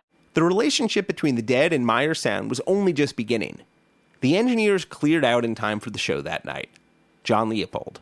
I missed the first show because my mother, who was, uh, I love my mother, but she made an unexpected trip. She told us a couple of weeks beforehand that she was going to be in the area and she was going to come to Pittsburgh. And so had to be there for that. I was uh, very disappointed to hear that they played the Saint Stephen on the show I didn't go to. But the show I did go to was amazing. It was a different age of commercial air travel. Bob Minkin. We had cars and, you know, we had a little bit of money and we were able to travel to shows, especially when People's Express started, that low-cost airline. I read an, I, I read an article about People's Express and the Grateful Dead, how People's Express were responsible for the massive Grateful Dead fans to get to see them in multiple cities far from home because it was unbelievably cheap to fly on People's Express. That was probably Corey Arnold's piece, The Grateful Dead and the Airline Deregulation Act of nineteen seventy-eight, which we've linked to at dead.net slash deadcast. I remember going down to Norfolk, Virginia in eighty-two, and it was like seventeen dollars to fly there. The plane would be full of fans going to the show, and we'd be snorting coke, you know, all of the th- dash thing. John Leopold. I knew how to get from Newark to the show. I took the bus in, and I think it let you, let you off really close to Penn Station. So we were right there, basically. And then all you had to do was wander a little bit, and you would run into somebody that you knew. And I knew that Rick and uh, Lou Medvin and his brother Barry and, and some other friends were there. So you just kept an eye out for them. It was super exciting to to go to New York anytime you went to New York, right? So that was great. And Madison, it was the first time I was at Madison Square Garden. So that was, you know, Madison Square Garden has a has its own reputation as a historic venue.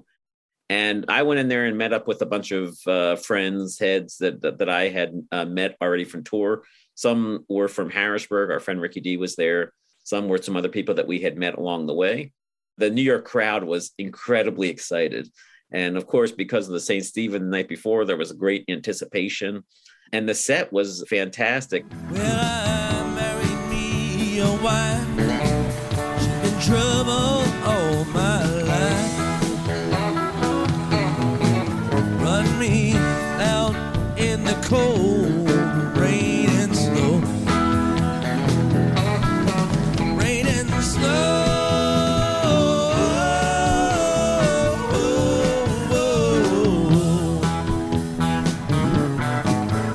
Run me out in the cold, rain. There are so many different communities and and so much, you know, New Yorkness. But when you came to the Garden for a Dead show, it was the it was the Dead. It was the Deadhead community. It really felt different because you were you were among your people, and it felt incredibly relaxed. And you saw so many familiar faces. And if there were cops around or people hassling, there was always a g- great group of people who you could be with. You didn't feel alone when you were a Dead crowd in New York City. And so that you know that was. That was really fun. And it's for someone like me, you know, I'm a twin. Uh, I shared the womb. I went to the same, I was going to the same college with my twin brother. We had seen uh, up to that point, up to eighty-three, we had seen every Dead show together. So eighty-three was the first time that I, we were trying things on our own. So he went to a couple of Dead shows. I went to uh, this show without him. That was a pretty new experience for me. And so to be among friends and feeling totally comfortable being eighteen in New York City, that was a great experience.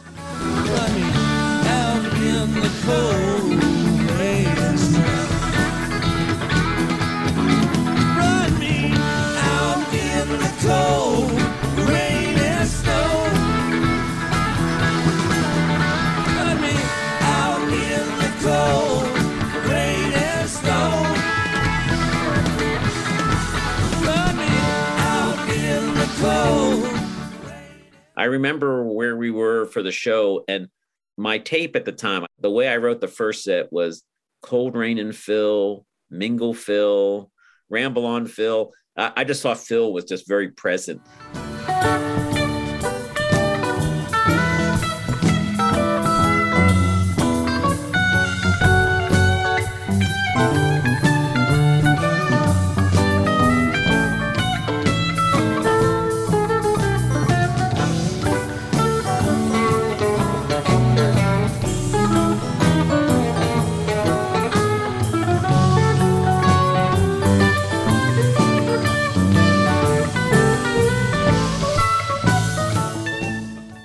We might have had reserved seats. We always, we never sat in our seats. We never had really good seats to begin with at that point. And so we would go someplace where we could dance. And I didn't like going outside in the halls. That wasn't a place you could do at Madison Square Garden. So we'd usually be towards the back, and you would just start seeing everybody you knew. And that was a, that was the great community of, of folks that stayed for years for, for the Dead, because there were people that you knew by first name that you would see on a regular basis and know something about, but you you didn't really know them other than they were your show buddies. And that was the guy you saw or the girl you saw at the back of the hall dancing to the Grateful Dead. I remember being in the back towards the top. That was, you know, you didn't have to fight for seats. They were playing Hell in a Bucket. And I found something that Dave had written at the time on some print not thing where he said, the name of the new tune is Eloquent Eyes. Right. Because, you know, we didn't know what, and you could see shadow boxing. We weren't sure what that Brother Esau was called. Brother Esau killed the hunter back in nineteen sixty-nine. Before the killing was done, his inheritance was mine. But his birthright was wiped away before a weary band. Esau gave me sleeplessness. Also new to the Dead's repertoire since the last time at the Garden was My Brother Esau, another Weir Barlow joint. Esau was a big part for four years. It was a, a song that really, um, it changed every single time they played it. Esau is on roller skates today. So he really stayed for someone.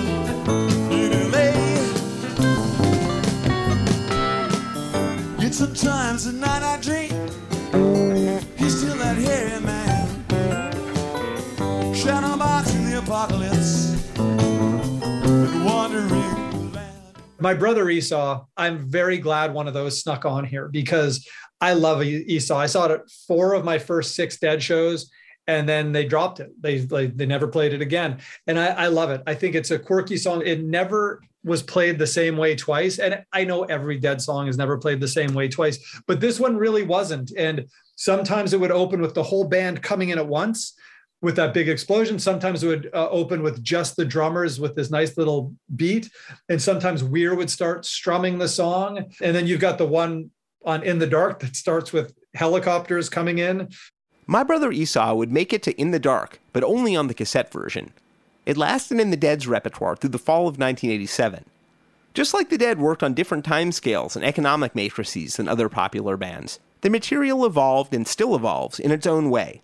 Bob Weir revived My Brother Esau in twenty fourteen, and, despite being associated with the Dead's best-selling album, continued to tinker with it, recording the newest version with the Wolf Brothers on Live from Colorado, available from Third Man Records. He won't reverse his birthright anyway.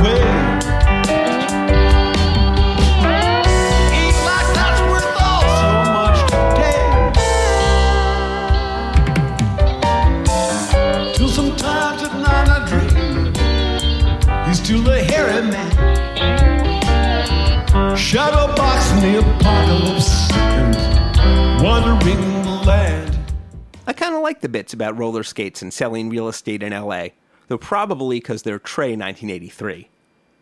Weir got another showcase in the first set that was coming into its own in the eighties, more than a decade after it had been recorded for Weir's solo debut, Ace.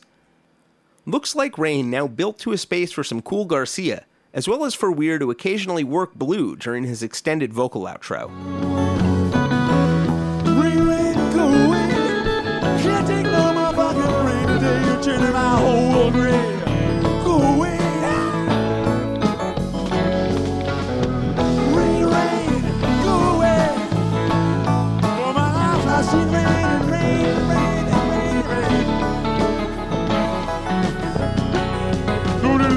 like rain, and it feels like rain. Oh, here it comes again now. Dan English liked lighting it. And I also liked doing Looks Like Rain, because at the end, we had very limited uh, controls on the lights in these days.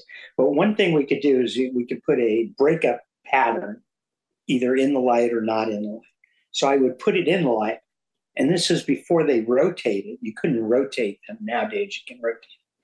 So what I do is I point the lights straight down, and I just pan them back and forth. And that would give you the idea that the gobo was rotating on the stage.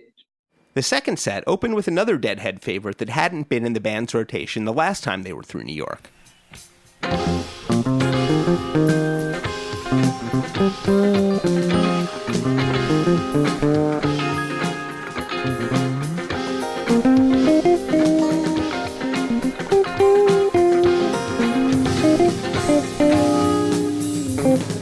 Paradise waves on the crest of a wave, hurrying for the rain. The Denson Tricky, Help on the Way, Slipknot, Franklin's Tower Suite opened Blues for Allah in nineteen seventy-five, but barely lasted a year in the band's rotation after they returned to the road in nineteen seventy-six. Help Slip Franklin's had come back in the spring of eighty-three after a six-year absence, which is amazing. You know, Help Slip Franklin is a pretty complex piece of music, Help on the Slipknot in particular. But what I liked about it, I always, Franklin's Tower in the non-Help Slipknot eras, which is to say from late seventy-seven through eighty-three, and then from eighty-six and eighty-seven and eighty-eight. In those years when they weren't playing Help on the Way and Slipknot, Franklin's Tower was this kind of free agent, and it never really had a home. It had some common places, coming out a stranger to open a show, coming out a half step to open a show.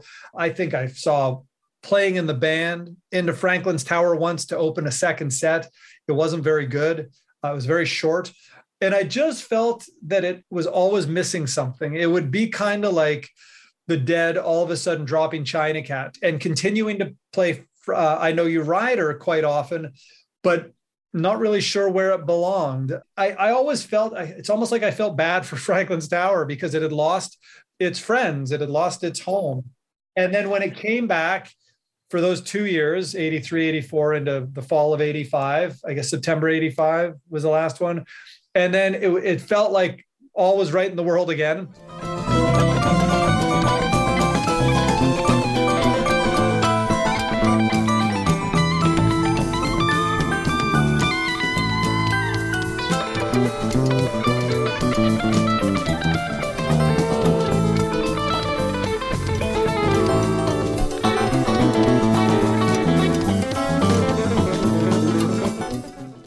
This is an incredibly well-played, very dense and dynamic, Slipknot in particular.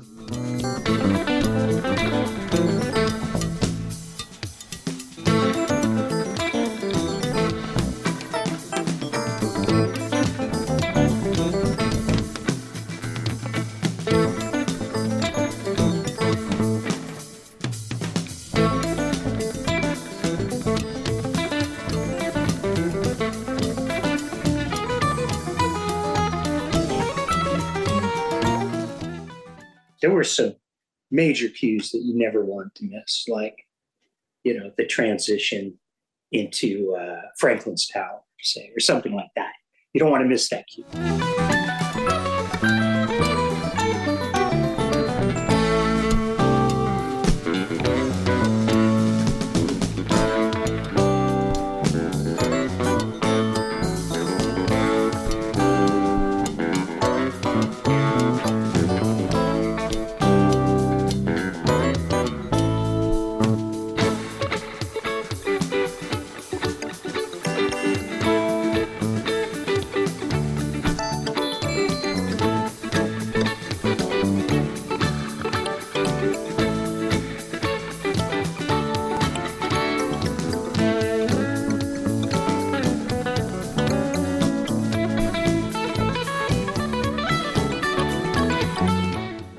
Into Franklin's Towers, the crowd was bouncing.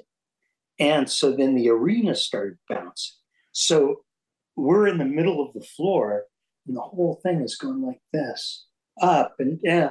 And so now I'm like literally holding the lighting consoles down so that they don't slide off the table. The core of the second set was a fifty-five minute he's gone into drum space, into truckin', into Black Peter. At the Garden in nineteen eighty-two, the band had played the Throwing Stones Not Fade Away combo for the first time, which is pretty much how it had stuck since then. Tonight was a now-rare Not Fade Away set closer, but it was the encore from this show that most people probably remember.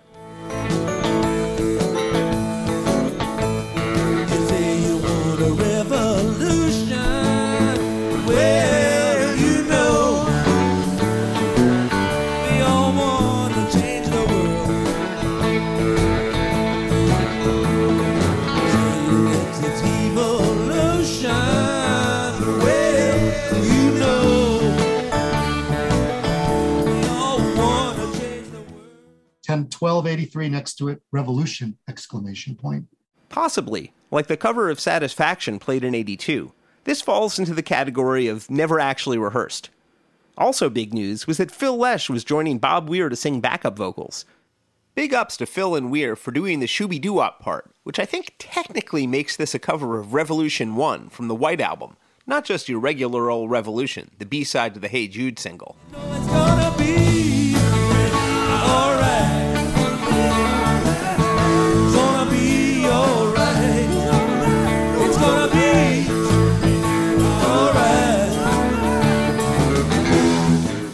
When we do our Dave's Picks releases and we put the credits together, their entire, not quite decades, but very long, years-long chunks where Phil simply doesn't get a vocal credit. Phil stopped singing seventy-seven, seventy-eight, but on Truckin', he would sing, he'd sing it. You can hear him really belting it out on some seventy-seven, seventy-eight versions of Truckin', particularly seventy-eight. He's like all over those Truckins. And I love it because you get to put Phil as a vocal credit on there. But that's, I think, a really nice way to cap the box, because just a few months later in eighty-four, Phil started, he got his own mic. And, and that's when his microphone came back and he could sing backups anytime he wanted. And then he could start bringing in Gimme Some Lovin' with Brent, Keep On Growin'. Bob Minkin got back down front for the encore. I only saw them sing together at the same mic once before, and that was at either Blacksburg, Virginia, or, uh, or William and Mary in, May, in April seventy-eight, when when Phil, Bobby, and Donna sang at the same mic, or maybe it was Jerry, Bobby, and Donna. But unfortunately, my shot is very overexposed, so I, I never put that out there. But they, but they were singing together at the same mic, so it was very unusual to see Bobby and Phil at the same mic. People next to me, like when I got the shot of Weir and Phil singing at the mic together, they're like, did you get that? Did you get that? And I'm like, I hope so. You know, I don't I think so. Because, you know, everything was manual, manual, everything, manual exposure, manual focus. I did all the black and white myself, all the, the developing. I have a dark room in my house. And then I come home and the next day I develop them. And while the, as soon as I was able to take the negatives out of the fixer, as it was called, hold them up still wet, you know, in the light, like scanning them. The shots of Lesh and Weir sharing a microphone did, in fact, come out. You can see them in the new In and Out of the Garden box. It would become one of Bob's most famous sequence of photos. For Dan English, the nineteen eighty-three fall tour made both a lifelong impact, but also an immediate one the following spring. I definitely had some great times there during that, and it changed my life. It changed my life and the course of my life, and, you know, what I did. I took the initial moving lights down to install in a rehearsal studio for the Jackson Victory Tour. And my boss said, we'll get someone else to work with Candace. I want you to do this thing with, with the, the Jacksons, blah, blah, blah. It's really important, et cetera, et cetera, et cetera. And after about a week of, of that, trying to put that together, I was like, nope, can't do it. So the Dead tour is starting like next week. Uh, I'm coming back to do that. And we got we got uh, my good friend Dave Chance, who later became uh, Candace's board op after myself. He went down and he did the Victory Tour and had a great time. Dan English also witnessed one of the most important changes in Dead history. By nineteen eighty-three, the tapers were everywhere. And more specifically, their microphones were everywhere. And even more specifically, They were blocking the view of front of house engineer Dan Healy. I think on that eighty-three tour is when that when Dan started, like, this is out of control. I got to re- regiment this. And you know how it happened was, I forget which arena we were at, but we're all set up. We're on a riser that's only maybe a foot and a half tall or something like that out in the middle of the arena. And so for the show, everything's great. And as soon as the house lights went out, all these people started raising their mic stands, and they did so right in front of us. So Dan Healy couldn't see the stage. Candace couldn't see the stage. I couldn't see the stage. The next year would be another year of innovations in the Grateful Dead's world. In the spring, they would launch the Rex Foundation, a charitable wing to help organize the band's numerous benefits. In the fall, they introduced the Tapers section, actually originally referred to in the band's meeting minutes as the Tapester section. How's that for a different identity, all you tapesters out there? Both would become new corners of the Dead economy. On the fan side, nineteen eighty-four would also see the introduction of both Blair Jackson and Regan McMahon's fanzine, The Golden Road, as well as a new tour publication, Terrapin Flyer. The Dead kept on touring, perhaps obviously, though they didn't return to Madison Square Garden for a few years, playing the Meadowlands in New Jersey in nineteen eighty-four and nineteen eighty-five. In nineteen eighty-six, John Scher would book them a three-night Madison Square Garden return, three years to the day of their last visit. But Jerry Garcia fell ill, and the band canceled their fall tour. When the band came back, they were big enough to play Brendan Byrne Arena and Madison Square Garden. And then a few years later, Giant Stadium in Madison Square Garden. But that's a different box set. And now's the part where out of the garden we go. John Scher. Once the Meadowlands Arena was built, there was another place to play. And remember, they played a lot and wanted to play a lot. I'll never forget, I had a conversation with Jerry once after probably the first outdoor stadium tour. At the end of the tour, and it was hot, it's hard to, to do a summer outdoor stadium tour. Everybody was pretty pooped. And the last show, he asked me to come over. They used to have these like little tents in the back of the stage that they hung out in. They weren't really dressing room people. And he said, uh, John, I'm going to I'm going to uh, go to Hawaii for a couple of weeks, and then let's do a Garcia band tour. And I said, are you fucking nuts? You just did fifteen stadiums or whatever. Take it easy. Take a little bit of time. And he looked me straight in the eye and he said, John, let me tell you something. I play my guitar three hundred sixty-five days a year. There are no days that I don't play my guitar. All right. So I might as well get paid for it. One long party from front to end, due to the whistle going round the bend. No red hurry, what do you say? Might as well travel the elegant way, might as well, might as well, might as well, might as well. We'd like to thank our guests in this episode, Alan Trist, David Lemieux, Eric Schwartz, John Leopold, Elijah Funk, Alix Ross, Dan English, Charlie Miller, Mark Rodriguez, Lee Greenfeld, Johnny Dwork, Eric Pooley, Rich Farrell, Larry Price, John Scher, Bob Minkin, Dan Heiser, Jim Wise, Mary Eisenhart, Corey Arnold, Helen Meyer, and John Meyer. Extra special thanks to friends David Gans and Blair Jackson for contributing audio from their interview archive.